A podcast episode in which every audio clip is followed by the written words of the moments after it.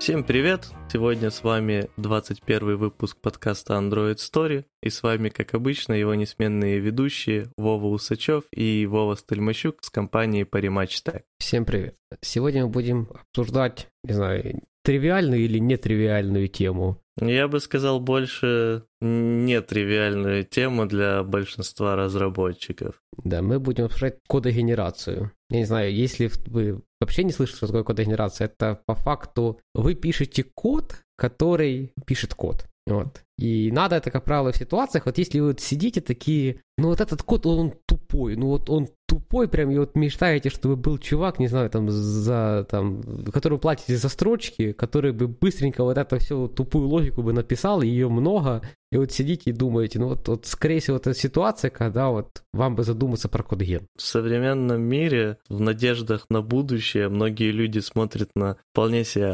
обычный код какого-то приложения всего и думают, блин, ну это ж тупой код. Вот бы просто дописать, сделай мне предложение с таким, таким, таким, этот код был бы сгенерен. Чем дальше в будущее, тем более этот, любой код становится тупым. Ну, кстати, тебе вообще нравится это движение, как оно называется правильно? Ну, не движение, э, то есть когда вместо того, чтобы писать какие-то свои решения, люди такие клепают из кусков. Ну, типа для какого-то POC, Proof of Concept, это идеально как на меня. Ну, потому что тебе нужно максимально быстро, пофиг насколько криво, криво просто показать кому-то нормально свою идею. Типа, у тебя нет времени на, на какую-то нормальную разработку, тебе вполне нормально взять и стереть все, что ты сделал, но просто надо максимально быстро что-то слепить. Тогда в целом норм идея. Уже что касается MVP и дальше, ну, MVP такая херня, которую считаю, что обычно уже стирать нельзя, ее надо развивать. Тут уже лучше не лепить из э, палок и второй вещи,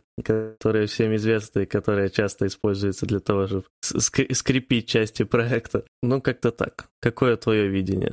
Я, я понял. Не, я больше иду, это не, это не особо связано с миром там мобильной разработки, но я это часто вижу там у бэкэнд разработки. Есть прям люди, которые типа для этого есть сервис у AWS. Это можно решить средствами AWS. И потом проект такой, знаешь, типа это подключено 58 тулзов с AWS и 4 прокси, которые просто заставляют их работать вместе. Не, ну на самом деле, если вот с этой стороны, я просто именно, э, да, я, я задумался больше вот UI составляющей такое. А если уже говорить именно про продакшн, AWS и все дела. Но тут на самом деле движение нынче интересное, потому что все больше людей начинают еще осознавать, что практически все, что им нужно, э, решается там амазоновской лямбдой, парочкой других сервисов типа S3 и там какую-то э, DynamoDB поднять и все. И, и, и тебе больше как бы ничего и не надо. И нахер, на, какой смысл тогда поднимать целиком какой-то свой сервак э, сложный, э, думать о том, как это все должно подниматься, э, если у тебя хватает полностью функционала лямбды, допустим. Понимаешь, с, там с AWS есть такая же ерунда, то есть там уже надо начинать конкретно понимать, э, как AWS дружить. Это, знаете, стандартная дилемма, и у меня самый хороший такой пример — это Jira. Крутая идея изначально была сделать так, чтобы каждая компания не писала внутри себя бактрекинговую систему, а делать некоторые универсальные решения. Только получается настолько сложно, что появляется прекрасная профессия Jira-администратор, который теперь понимает, как Jira настроить. Ну, тут как бы все равно. Э, Jira-администратор — это обычно меньше, чем команда людей, которые пишут бактрекинговую систему, чтобы она была удобная, имела все фишки, которые нужны что PM, что разработчикам, что QA-шникам. Ладно, я Понял, да, то есть, короче, выбирайте сами. Живите сами. Кстати, да, для людей, которые думают, что кодген это что-то такое, вот этим только двум нужно, оно нам тоже нужно, мы про это позже поговорим, но библиотека, которые, скорее всего, вы знаете, и, думаю, половина из них у вас в проекте, Daggers 2, он вам генерит по факту все вот эти провайдеры, фабрики, и всякое такое. Он, более того, он еще сам потом их вызывает и сам подсовывает значения. На самом деле там масса кодогена, да. Если вы думали, почему Dagger тормозит compile time, он просто, когда компилирует, он пишет куски кода, причем довольно огромные. Да, вот это как раз хороший пример э, достаточно тупой проблемы, которую легко э, решить под геном. И чтобы наружу торчало только такой минималистический э, пакован функционала, который разрешает слегка конфигурировать этот процесс кода генерации, что, по сути, Dagger и делает с помощью аннотации. То есть, ну, сам процесс вот dependency injection, если взять самую такую базу, что вам просто надо создавать как бы какие-то объекты, которые нуждаются для создания других объектов, но вы тоже знаете, как их создать, и потом эти объекты надо засунуть, соответственно, там, в третьи объекты. Ну, сама проблема супер простая, как бы, если вы знаете конечную точку, где объект создается без дополнительных зависимостей. И Dagger ее успешно решает. Вот даже не, не супер сложный для такого. Где уже начинают появляться сложности, это то, что обычно еще вам нужны какие-то скопы, какие-то разбития, вам иногда нужна рантайм динамика в плане определения того, что будет попадать в другой объект для его создания. И вот тут уже Dagger начинает предоставлять дополнительные вещи для конфигурации, типа тех же скоп аннотаций, квалифайеров и тому подобного. Ну, кстати, да, тут тоже такой пример. Вот, понимаешь, это вот вторая джира. Да, ребята решили проблему, но там появляется столько тонких настроек, то, ну, в некоторые моменты ты думаешь, а вот мне тут Dagger вообще нужен? Вот, это одна из причин, что там, условно, мы с тобой да, не брали там для супер маленьких модулей, где там всего 30 объектов, э, Dagger, потому что там граф объектов будет э, в разы больше, чем он на самом деле нужен. Dagger по факту генерит вот эти вот фабрики, провайдеры ко всему миру, он генерит их так, чтобы они, ну, были на все случаи жизни, ну, потому что, ну, как по-другому. Он даже не знает, э, где ты там в рантайме это используешь. А часто бывает ситуация, когда ты в рантайме знаешь, что нет, ну, вот этот объект, он вот тут вот создается только вот так, тебе не нужно весь мир для этого. Я лично считаю насчет вот Даггера, его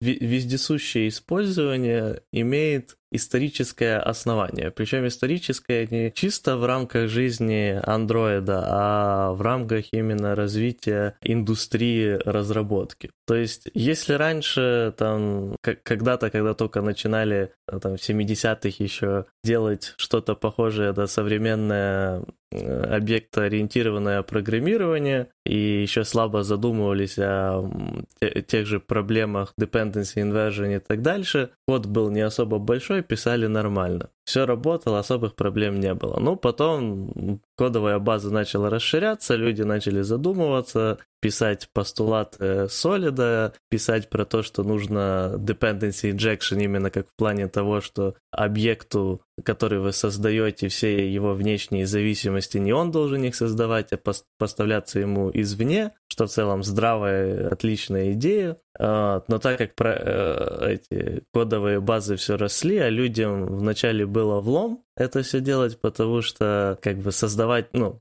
делать вот эту всю систему dependency injection, особенно если ее изначально в проекте не было, ну, достаточно долгая а, и монотонная задача, не самая интересная. Вов, я тут тебя перебью немножко. Людям и сейчас влом. Не, ну, это правда, да, но начали появляться дополнительные тулзы, которые упрощают весь этот процесс, а, и они начали набирать популярность.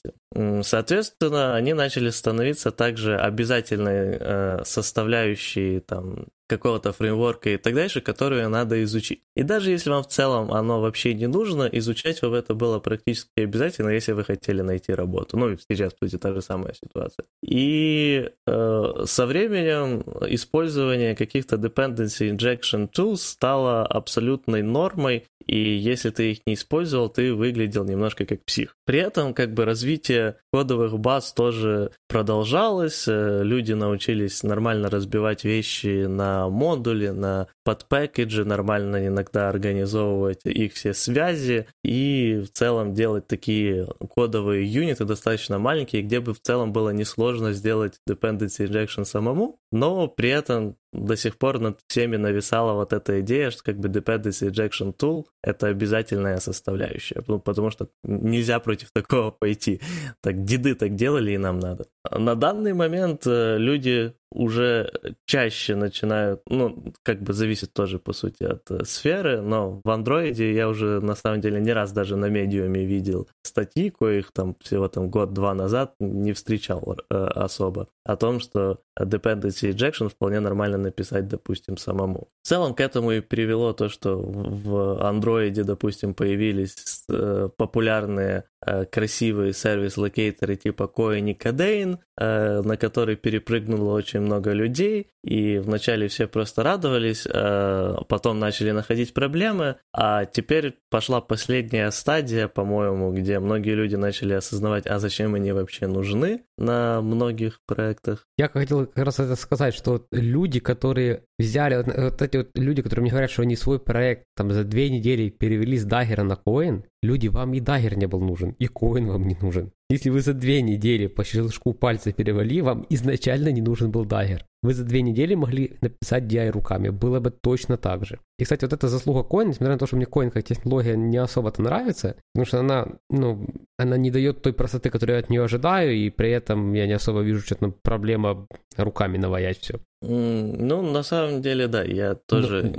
не был особо фанатом Коина когда-либо. Но я понял, что Коин сделал могучую вещь. Коин заставил людей подумать, надо ли вообще какую-то тулзу для DI. Потому что если ты два года назад заходил в приличное общество Android-разработчиков и говорил, что мы тут DI сделали руками, я не знаю, вот ты помнишь, был такой подход, когда просто у каждого объекта э, делался статик метод, который принимал все его dependency, там приватный конструктор, который его выдавал, либо конструктор был э, package private для того, чтобы в тестах создать другой объект. Угу. И так это было у каждого объекта, и получается, каждый этот static метод вызывал другие static методы, и нормально жилось. Но если ты заходил в культурное общество и говорил, что у вот такое, все говорили, ты что, чувак, Dagger наш, все, Dagger подключи вообще, меня. Ребят, я, я, я померил. У меня 300 строк на весь проект вот этих static методов. Мне, мне, мне оно там зачем? Не, ты не понимаешь. Dagger, он тебе дает такое, там в тестах можно. Я говорю, что там в тестах такое можно, я не могу просто руками сделать. А потом ты открываешь эти тесты, а там тесты что-то лезут в граф объектов, что-то там подменяет туда-сюда. Ты смотришь, думаешь, люди, вы вообще в этом как разбираетесь? И это прям была сумасшедшая проблема. И вот Коин сделал правильно. Он не просто отучил людей от Дайгера, он отучил людей от подключения библиотек для реализации DI. Ну, на, на самом деле мы тут прям сильно затянули с автопом, потому что говорили-то про CatGen, а начали про Dependency Injection, историю и так дальше. Но в целом, да, с, сама э, кодогенерация, которая нужна для написания базового dependency injection, ну, в Dagger, конечно, все посложнее, не, не особо будет сложно. Тут, конечно, всегда появляется вопрос, нужна ли она вам. А, и, наверное, надо сделать такое небольшое а, отступление. Я вот понял, что мы в минусы не за... мы, мы не занесли в список того, что мы хотим обсудить минусы Катгена. Ладно, давай мы обсудим минусы Катгена после того, как закончим с библиотеками. Давай, да. Ну тут еще быстренько скажу про то, что я знаю, что Moxie юзает Кодген. Если знаете, Moxie такая библиотека, которая позволяет им ресторить состояние после убивания фрагмента либо activity. Э, там простой кодген, он проще даже, чем у Dagger. Просто вы вызываете на основе вашего view интерфейса, генерятся некоторые имплементации,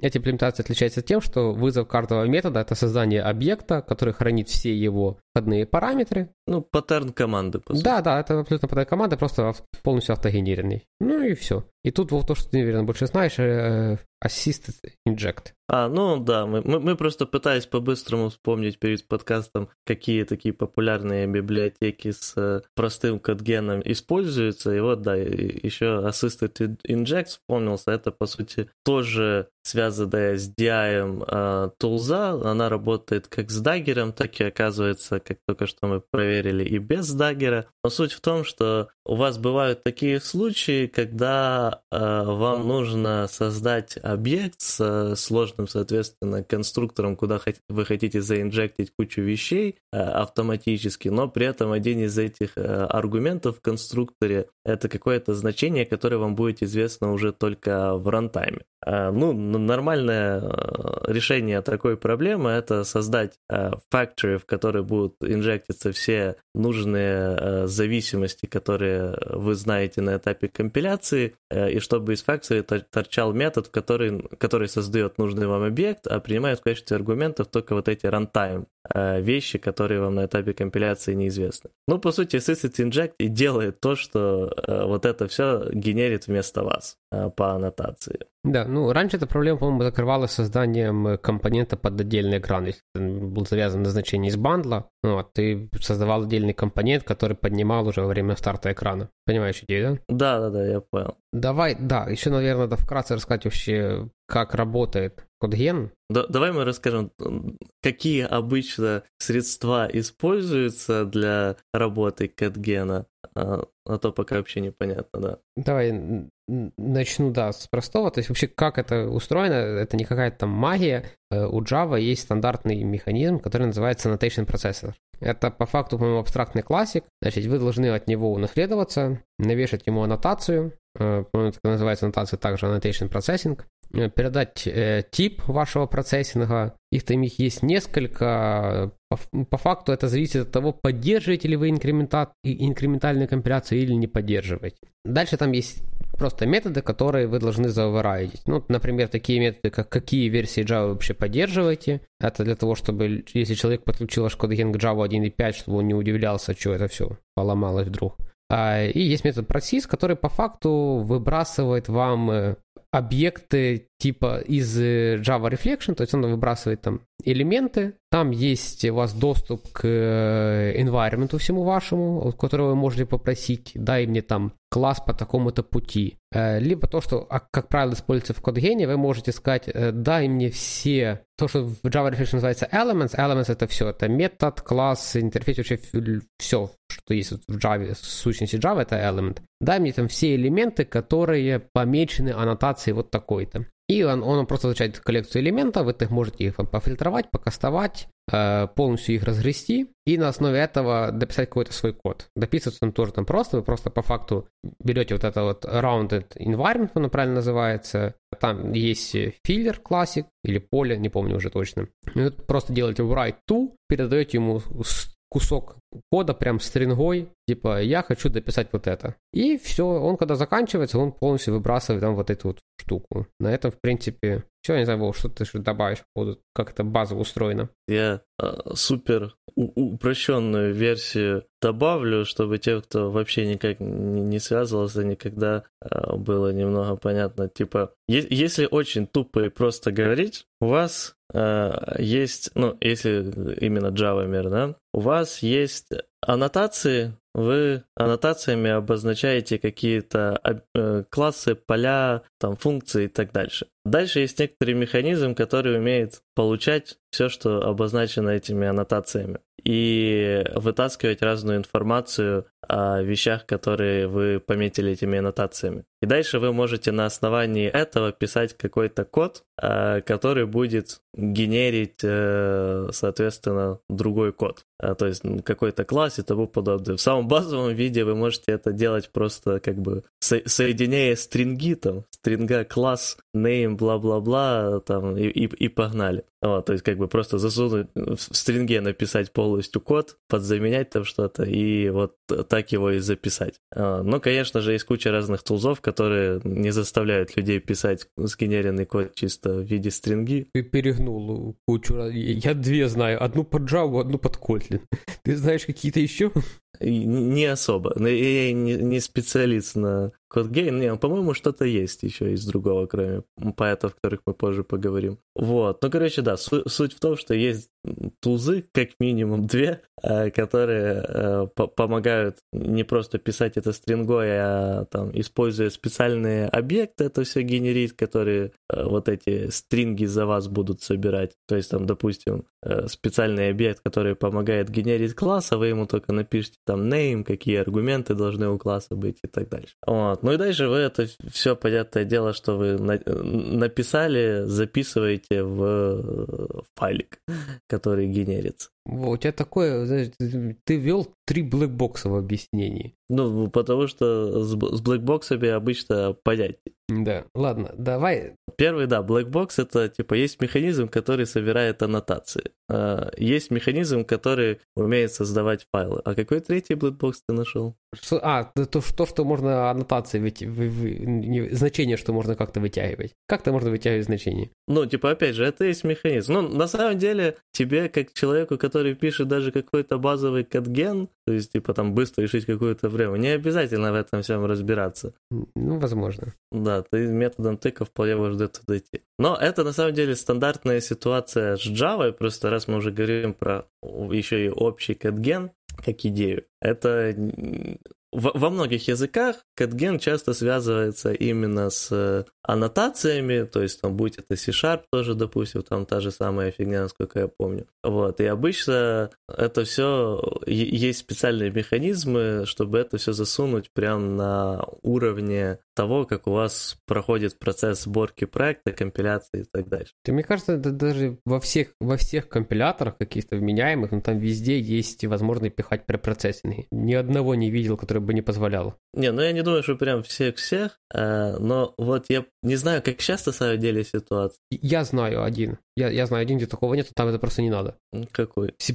Там такой рантайм, что никакого кудыгена не надо. А, но э, этот, э, я вот, например, встречал библиотеку для Свифта, который э, генерит моки для разных классов. И встречал библиотеку, которая как раз для DI генерит, по-моему, там создание зависимости и так дальше. Но, короче, это еще давно находил, возможно, сейчас ситуация получше. Там они работали, типа, тебе надо было кодген запускать отдельно. Второе, это кодген работал по комментариям. То есть надо было просто оставлять коммент в коде в специальном формате. Ну и дальше как бы специальная программулинка просто пробегалась по всем файлам, которые есть в проекте, выискивала эти комментарии, собирала данные о том, что находится под этими комментариями, ну то есть просто парсила файл show и генерила уже, соответственно, новые файлы на основании этой информации. Я тут прям кучу проблем вижу. Проблем, конечно, достаточно с этим подходом, но э, когда у тебя нет других, другого выбора, это тоже вполне а, адекватное решение. Но это тоже пример катгена.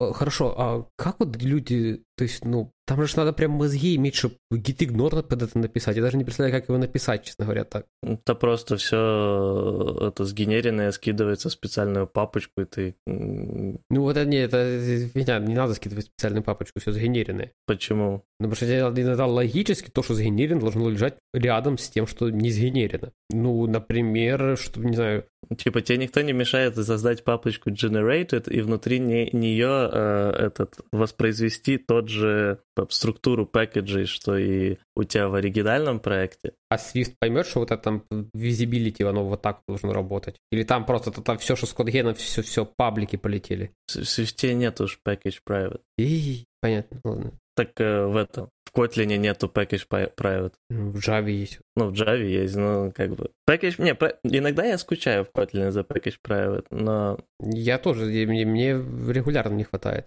Да, э, но в целом я понимаю решение, зачем они так сделали, потому что очень часто нужно именно э, на уровне модуля а, этот visibility, а иметь и на уровне модуля, и на уровне пакеджа, ну, наверное, сложновато. Отсутствие package private вызывает в разы меньше проблем, чем отсутствие internal в Java. Ну, это правда, да, согласен. Окей, э, да, тут, кстати... Вот, знаешь, что мне не хватает в Kotlin иногда, что есть в Swift? File private. Типа, чтобы, допустим, у тебя была... А что, что, что, оно есть, ну, и кажется, приватную переменную в файле, и все, все, все четко. Смотри, я, я бы хотел иметь такую возможность, чтобы у тебя был класс, допустим. То есть у тебя есть один файл, есть класс. Э, класс публичный, внутри класса есть э, некоторые там аргументы, которым ну, доступ извне э, но-но. Но если ты его обозначаешь файл, файл private, то ты все равно будешь иметь доступ э, к этим компонентам этого класса из того же файла, даже если функция, допустим, которая его использует вне этого класса. Ну это по сути и получается как с пакеджами, только на уровне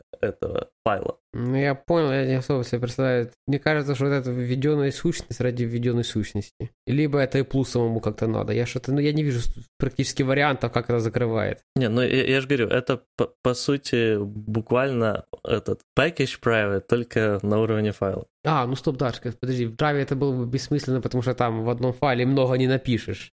Ладно, давай будем двигаться с офтопов к теме, которую мы все-таки выбрали. Надо вообще попробовать, знаешь, тему не выбирать, просто садить такой, ах, блин. Это можно а, а, а, отдельный подкаст из разряда типа, для тех, кто пишет код дома, если ты понял, о чем Не, да давай еще про минус катгена. Давай, ну что какие-то минусы, мы все раз обсуждали. Compile time долго, надо иметь мозги на, на голове. Мозги на голове? Тут, типа, ты немножко так отрезал, наверное, 99.99% населения. Я просто не удивлюсь, если где-то в мире есть мутант, у которого мозги на голове. Иметь мозги, чтобы писать, потому что очень часто это может вылиться в беду-беду. Миллиард раз подумать, что вам даст кодеген. Я позже расскажу, что он нам дает, наверное, или ты расскажешь. Э, я не знаю, это все минусы. Ну да, вот э, как бы с временем, э, который уходит на генерацию файлов, как бы все понятно, ничего сложного. Но с вот последний пункт, где, да, вам надо подумать хорошо, нужен ли вам этот катген. Потому что, с одной стороны, он упрощает ситуацию, но с другой стороны, он может упрощать ситуацию только временно. То есть вот сейчас у вас там есть такая-то проблема, которая много где воспроизводится, и оно, там, CodeGen вам сократит на 30% время поддержки, допустим, да. Но тут проблема расширяется, в ней появляются новые дополнительные вещи, которые теперь тоже должен закрывать CatGen. А их уже сделать на уровне CatGen становится намного сложнее. Плюс э, у вас на- начинает в проекте, ну, есть такая возможность, у вас в проекте начнет э, появляться слишком много всяких этих CatGenных э, аннотаций, и каждый человек, соответственно, должен будет знать о них. Вот. А как на меня, понять, к чему вот эта аннотация по сравнению с понять, к чему вот этот кусок кода, намного сложнее обычно. Не, ну с аннотацией я не согласен. Ну сколько ты делаешь аннотаций? Пять? Ну, опять же, за- зависит от проблемы, насколько она расширится. То есть, чем, чем больше...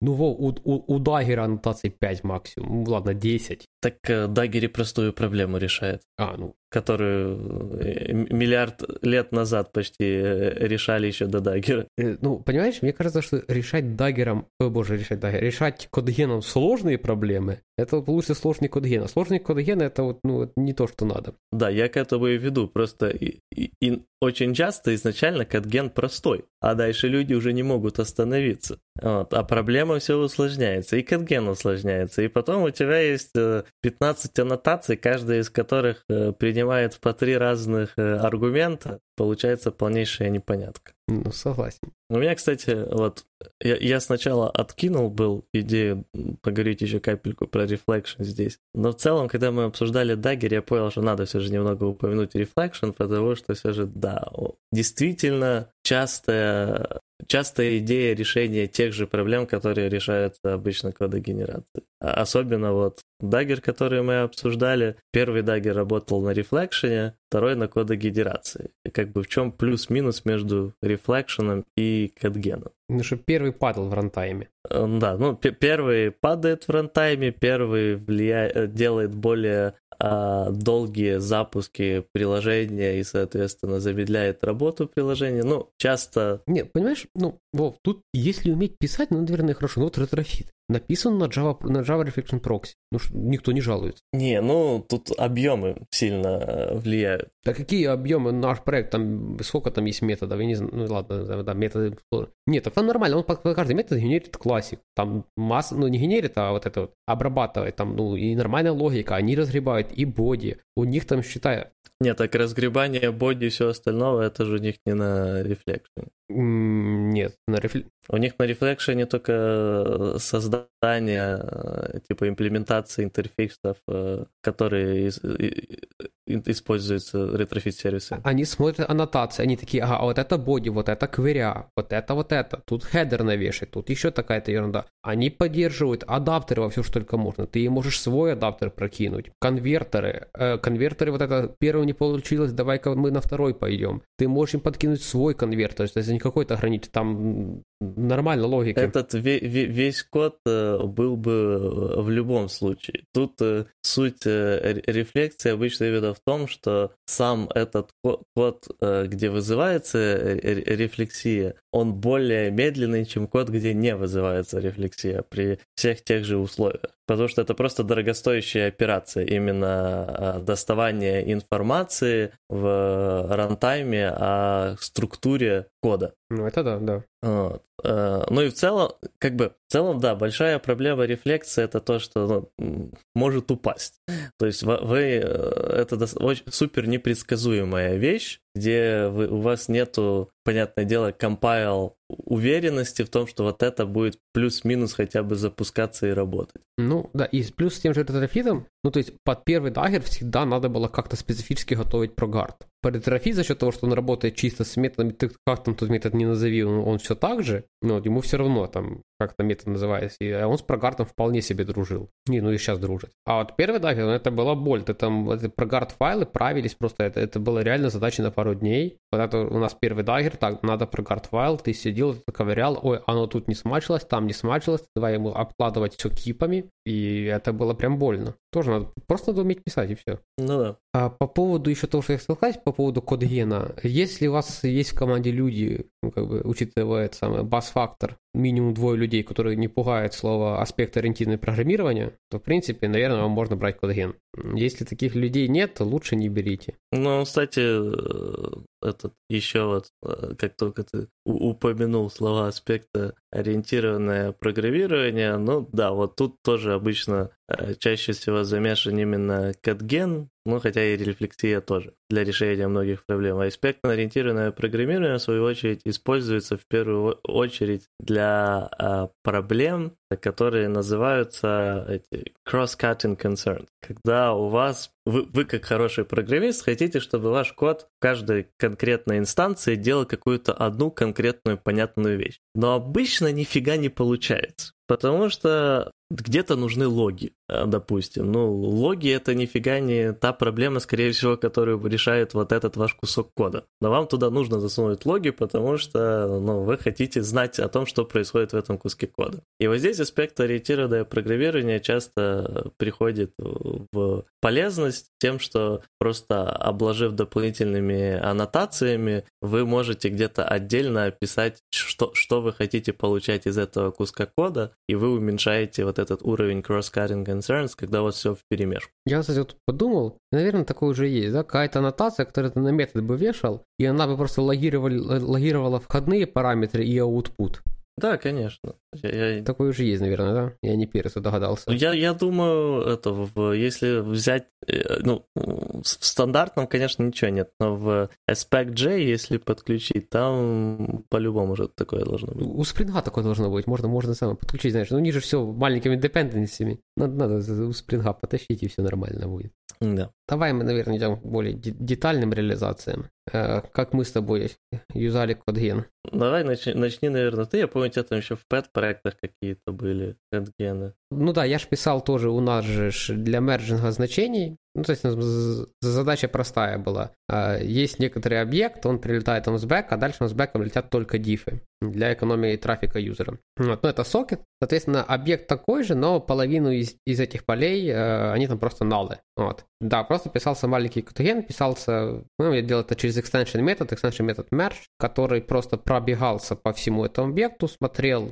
что из этого null ы в новом, но при этом есть значение в старом, и брал из старого. Если видел, что в новом тоже есть значение, то брал... Подожди, разве у тебя там были не эти? Да, эм, там был классик Optional, да. Там был свой, свой классик Optional, да. Да, там было с isset. Э, да, ну э, это было надиктовано тем, что там из бэкенда тоже приходил это isset. Э, сама Protobuf модель была такая, что э, любое значение, которое приходило примитивное, там приходило два значения. isset это просто булька, и само значение. Да, и ты пробегался, смотрел, ага, из set true, хорошо, берем из нового. isset false, ну, берем то, что у нас есть в кэше. И, в принципе, э, таких объектов было, наверное, штук 10, действительно, не особо много. Но они могли меняться еще. Да, но, то есть, вот если бы просто было бы 10 константа и все никогда в жизни, я бы, наверное, руками бы 10 раз бы написал, и на этом бы все. Но э, что в этом случае мне дает кодген? Если объект поменялся, я перезапускаю кодген, и я знаю, что у меня все сгенерилось правильно. То есть мне вот эти методы merge можно тестами не крыть, потому что я знаю, что если, ну, если они до этого там 10 объектов генерилось правильно, 11, тоже, 11 объект с большой вероятностью тоже нормально сгенерится.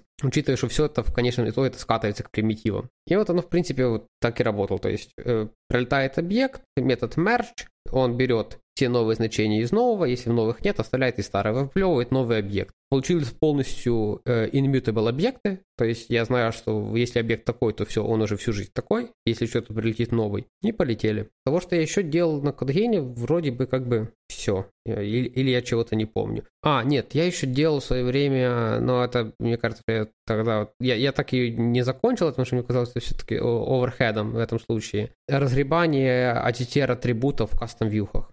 То есть у тебя там есть э, э, ты создаешь свой TTR, да, пихаешь туда все параметры, и дальше тебе в вьюхе надо их достать. И на самом-то деле, ну, API там ну, конкретно невменяемо для такой задачи. Прям а, оно, оно сильно какое-то обширное, я не знаю, мне кажется, оно не под это писалось. Вот, и была идея, что просто есть аннотация, которую ты передаешь туда айдишник, и оно само из этого дела достает. Но потом я что-то на это все посмотрел, и мне показалось, что все-таки кодген для такого э, overhead. Я не знаю, может, ты что думаешь, надо, надо вернуться педалить?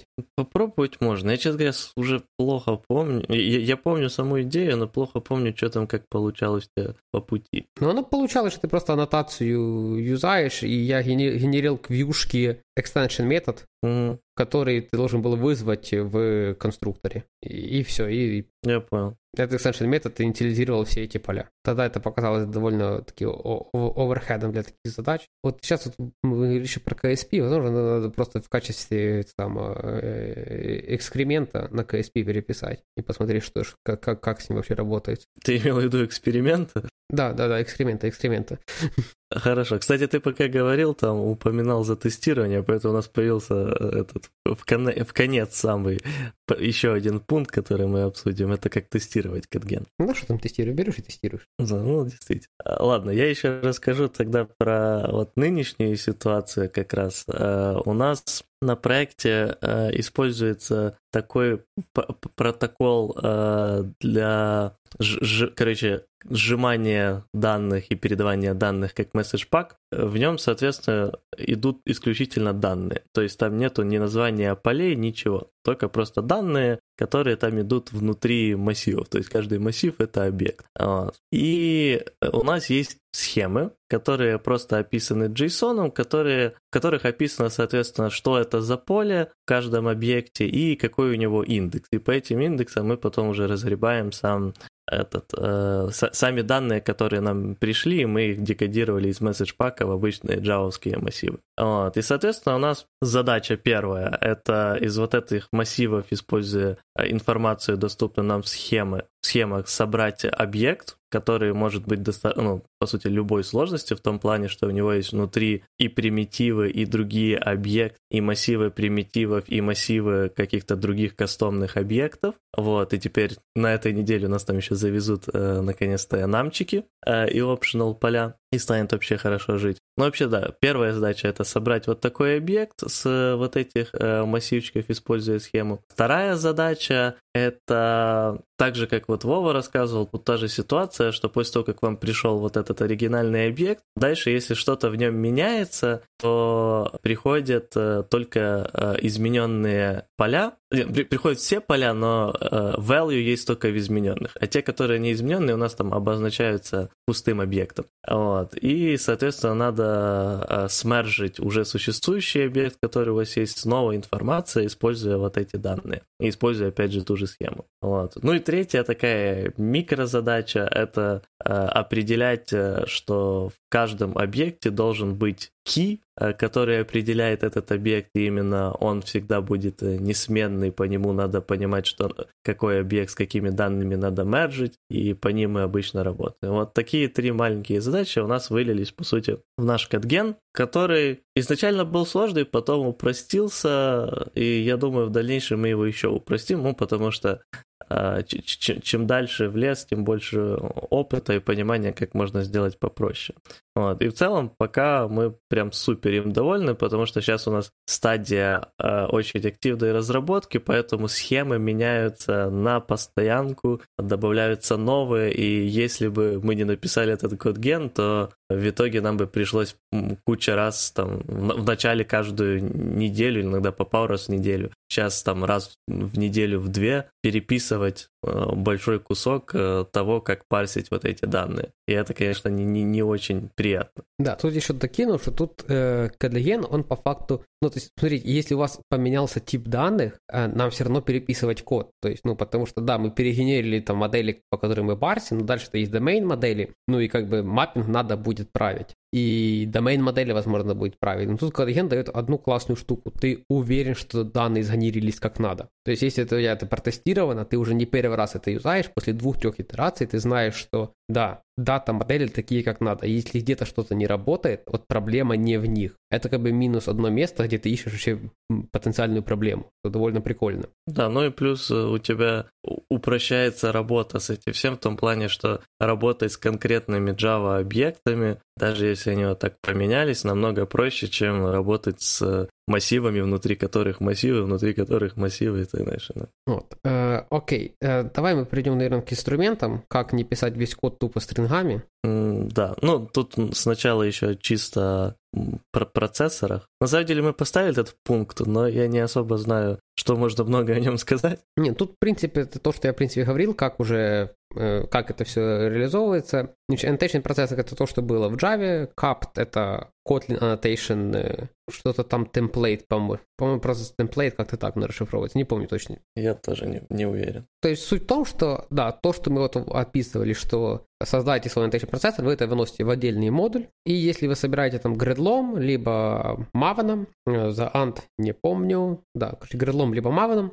за Ant лучше не помню. Лучше не помню, да. Э, если у вас Ant, не думайте про катагенерацию, думайте, как уйти с Анта на Грейл. Значит, вы говорите, что вот этот модуль — это не код, который должен крутиться в рантайме, это код, который надо запустить в compile тайме. Затем система сборки лезет в этот модуль, вытаскивает все классики, которые за extension вот этого вот abstract annotation процессора, так и помечены правильной аннотацией, и запускает все это дело. Там еще можно, по-моему, даже указывать зависимости на другие процессинги, то есть этот после этого, этот после этого, и оно его просто запускает. Он просто берет, вызывает кусок кода, этот код лезет в Java Reflection, как он правильно называется, да? Как эта штука, откуда Java Reflection все достает? Я не помню. Ладно. Короче, лезет по факту ваши сорцы, все конвертирует в это вот эти Java элементы, которые есть Java Reflection, и дальше вы с ними работаете, и полетели. В принципе, все. Работает, что annotation процессор, что CAPT, по-моему, идентично. Их разница в том, что один встраивается в компиляцию Java, второй в компиляцию Kotlin. Г- главное различие. А, единственное, мне кажется, да, отличие. Ну и, в принципе, все.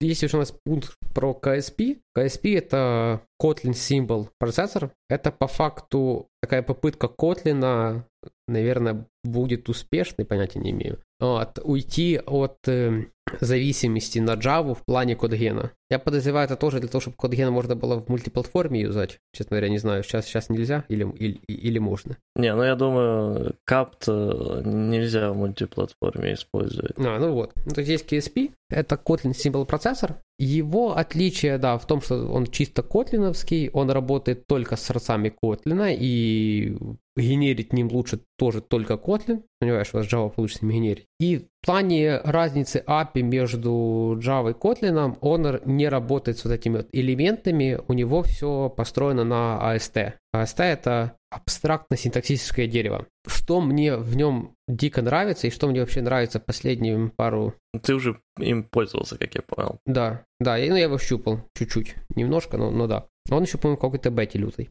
Вот. Что мне нравится в целом, куда идет компания JetBrains, все одинаковое. Они для вот этого вытаскивания объектов используют все те же объекты, которые они используют в IDE-шке. О, круто. То есть IDE-шка, она же вот все твои куски кода она воспринимает как IST-ноды, и там есть у них просто, то есть есть классика IST-нод, который базовый вообще для всего мира. Условно, дальше идет там IST-класс, я не помню точно название, название не берите, я сейчас говорю. Там IST-if, IST-for, всякое такое. CAPT использует те же объекты. То есть, если вы знаете более-менее JetBrains API, с помощью которого там пишутся плагины, либо с помощью которого они сами внутри это все обрабатывают, у вас все точно так же. Там есть много классных вещей, которые за вас уже сделаны. Например, если там есть лянда, то вы просто можете посмотреть на флаг call expression. Это обозначает, что ну вот так, если это лянда, то вы сразу можете взять от нее turn type, взять input type и всякое такое. Я не особый эксперт вообще в вот этих всех объектах, но мне нравится, что сейчас на вот этих всех э, JetBrains объектах работает, э, во-первых, написание плагинов под IDE JetBrains.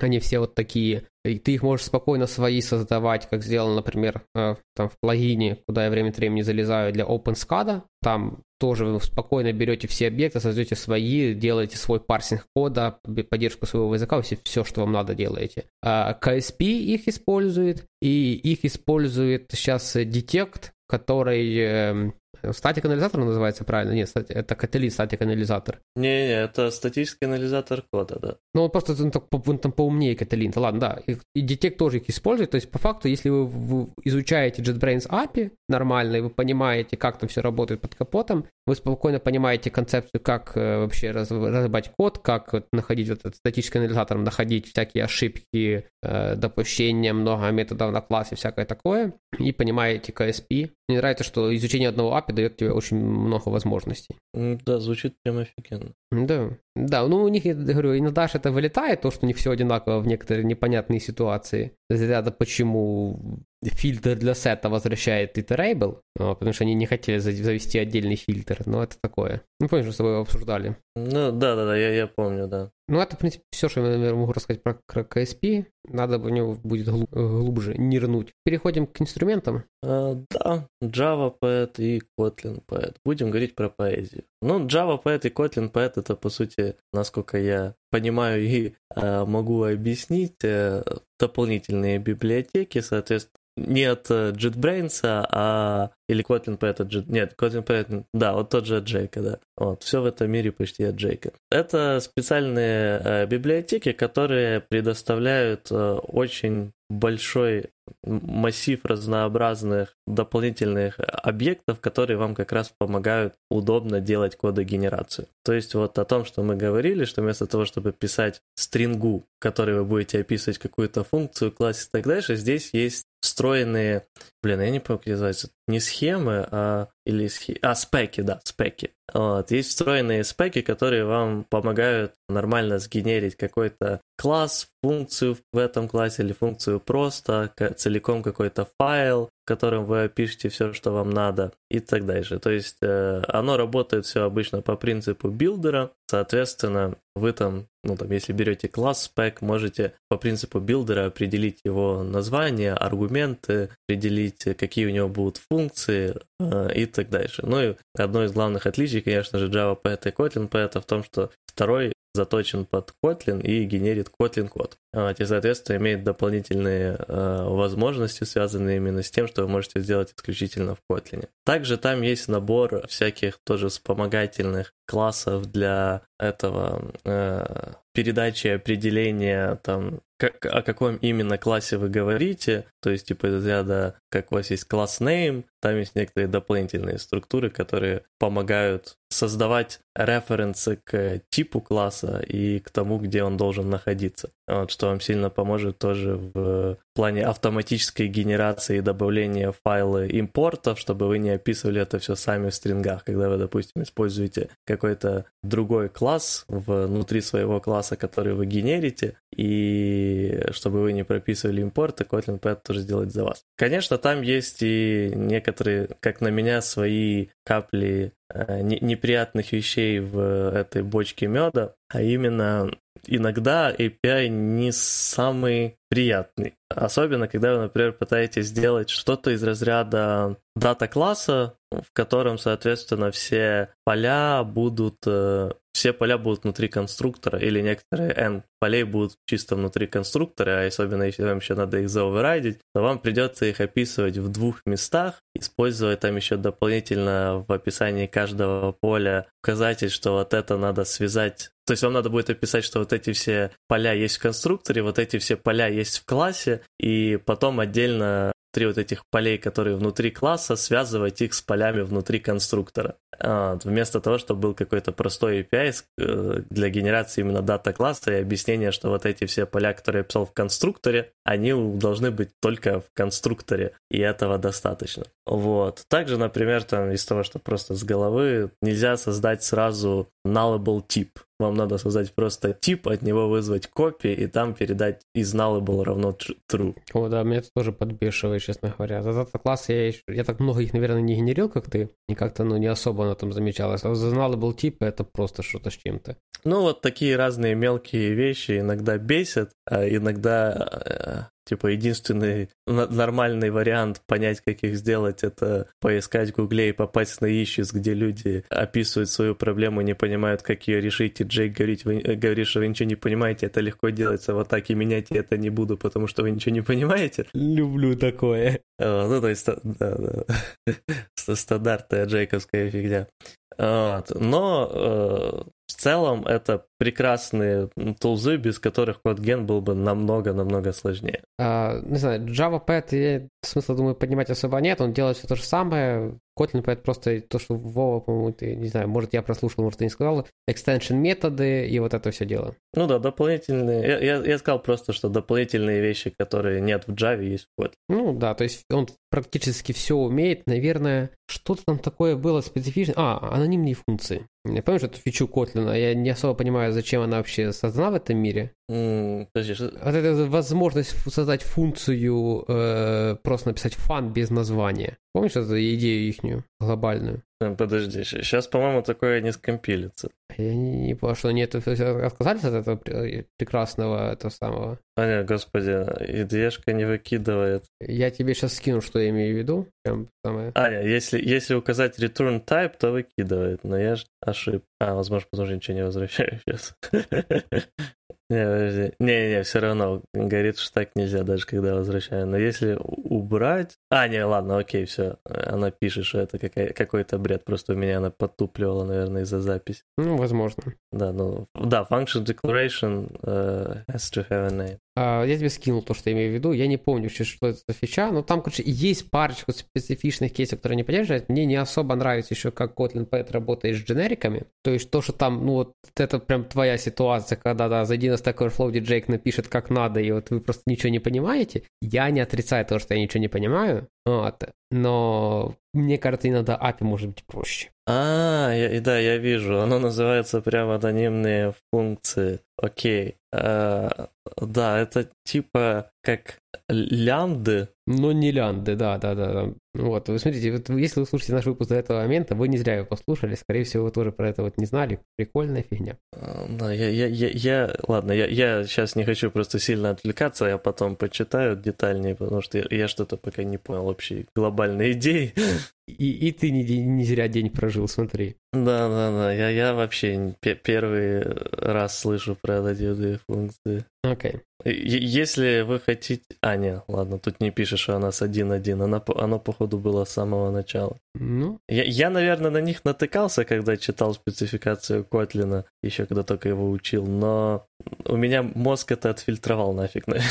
В моем случае это тоже единственное место, где я на это натыкался. Котлин спецификация — это единственное место, где я это видел это вживую. А, и в сорцах Котлина время от времени там что-то похожее стреляет. Но я, я просто вот я попытался по-быстрому хоть что-то прочитать, я чисто завис на первом предложении, потому что здесь пишет, что one thing missing from the lambda expression syntax presented above is the ability to specify the return type of the function. Типа, что одна из вещей, которые отсутствуют в этих лямбдах, лямбдовском синтаксисе сверху, который показан сверху, это возможность э, указывать э, этот тип, который возвращается у функции. У, лямбды есть возвращаемый тип, я, я не понимаю, к чему это. Ладно, потом детально почитаем, не будем в этом автопе сейчас. Но и, интересно, интересно. Про инструменты мы тоже сказали. Э, подожди, восьмой пункт. Тестирование кодгена. А, тестирование кодгена. Ну что, подключаем аккубатор, тестируем код. Да, я, я, я, я, я, просто этот, вспоминаю ну, можно рассказать, как мы дошли до тестирования кодгена. Да, да, да, да. Вот это просто веселая история, как делать не надо. Как делать, да, история, да, как делать не надо. Не надо тестировать, какой код сгенерился, надо тестировать, как этот код работает. Вот мы, когда вводили э, вот в этом последнем э, проект CodeGen, вот, на, тот, на тот момент мы очень гордились, у нас очень отлично все было покрыто тестами. Вот, и как бы, ну, CodeGen тоже же надо протестировать, но как так? Типа, без тестов-то жить. Вот. Ну и первая мысль была взять, ну давайте мы этот просто возьмем, мы знаем, что должно получиться с этого катгена. Не так. Первая мысль у меня была вменяемая. Первая мысль у меня была взять, вызвать, вызвать эти вот э, методы, которые погенерились, и проверить, как они работают на каком-то сете данных. Не, это как раз была последняя мысль. Не, не, это была первая мысль. У меня просто реализация не получилась. Точно, у тебя реализация получилась. Да. Я подключ, подключил этот аккумулятор, смотрю, ну, ну, ну, ну, ну не идет оно. оно ну, ну, ну, и там не то, и там не то. Но я подумал тогда, вот это была самая большая ошибка. Я тогда подумал, не, ну лучше какие-то фиговые тесты, чем никаких. Угу. Вот не думайте так, вот не, не получается написать тест. Ну, не получается, все, ну, э, протестируйте больше руками, не знаю, что угодно сделайте, но вот лучше, лучше реально никакой тест, чем фиговый тест. Я тогда думал наоборот, я подумал, что фиговый тест лучше, чем никакой. Это была ошибка, надо было ставить никакой. Да, фиговый тест был в том, чтобы просто сравнивать output код гена с тем, что мы ожидаем. Да. Этот тест ломался, мне кажется, просто из-за изменения погоды на улице. И так не надо было делать. И второй вариант это когда уже у тебя получилось, по-моему, да, проверять реально э, то работоспособность кода. Глобальная идея в том, что вы пишете себе отдельно какой-то код, которому будете внутри тестов, который будете применять код-ген. Вот, то есть вы знаете, э, что вы по код-гену ожидаете в, а, в плане функционала от того, что вы генерите. Вов, я, я упрощу. Integration тест это называется. Когда вы вообще забиваете на то все, что внутри, как этот код вообще появился, вы просто проверяете, что есть такой метод, который при таком-то инпуте дает такой-то output.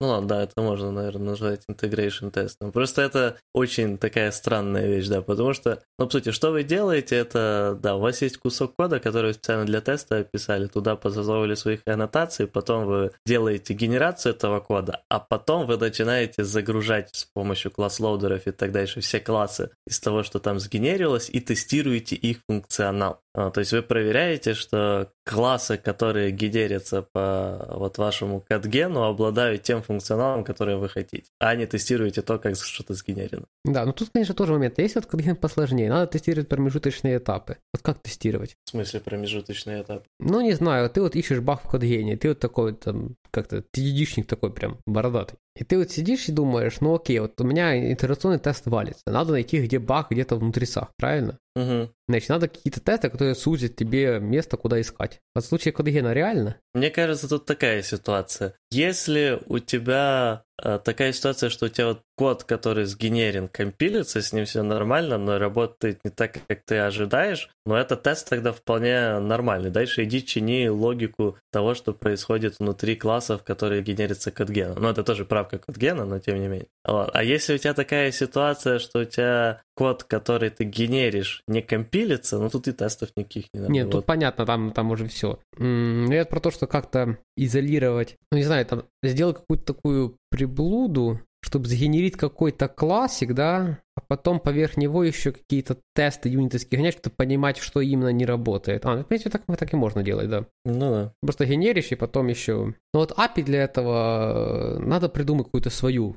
эту самую, обвертку на, на, на мы оккупатор, по-моему, юзаем, или аккубатор. Я, честно говоря, не, не помню уже. Мы юзаем. Я давно к этим тестам не возвращался, а на названия у меня плохие. Э, плохая память. Ну там, да, готовьтесь к тому, что там API такое, что там надо прям покумекать, потому что там все через Java рефлексию. Ну да. Вот. я думаю, что, наверное, в случае Kotlin можно было что-то придумать, но я не знаю. Что... Это все про тестирование. Не ожидайте, что тестирование Cogena будет просто. Ну, это да. Как, как минимум у вас там будет пакован бойлерплейт кода, часть из которого вы можете скрыть, но часть, ну, хоть убейся, не сможете, которая специфична каким-то деталям того, что вы тестируете. То есть получение референса к функции, генеренной внутри какого-то класса, допустим. Ну, я не знаю, как это можно скрыть. То есть этот код в любом случае придется написать внутри теста, если вы тестируете эту функцию. Да, не, то, то что у нас там общее, у нас, по-моему, даже скрыто. То есть там всякие там поднятие environment, вот это все, это все можно скрыть и довольно-таки несложно. А вот то, что дальше, да, не получается. Ладно, подписывайтесь на телеграм-канал, э, который будет в описании, и рассылайте все друзьям. Мы говорим всем пока. Всем пока.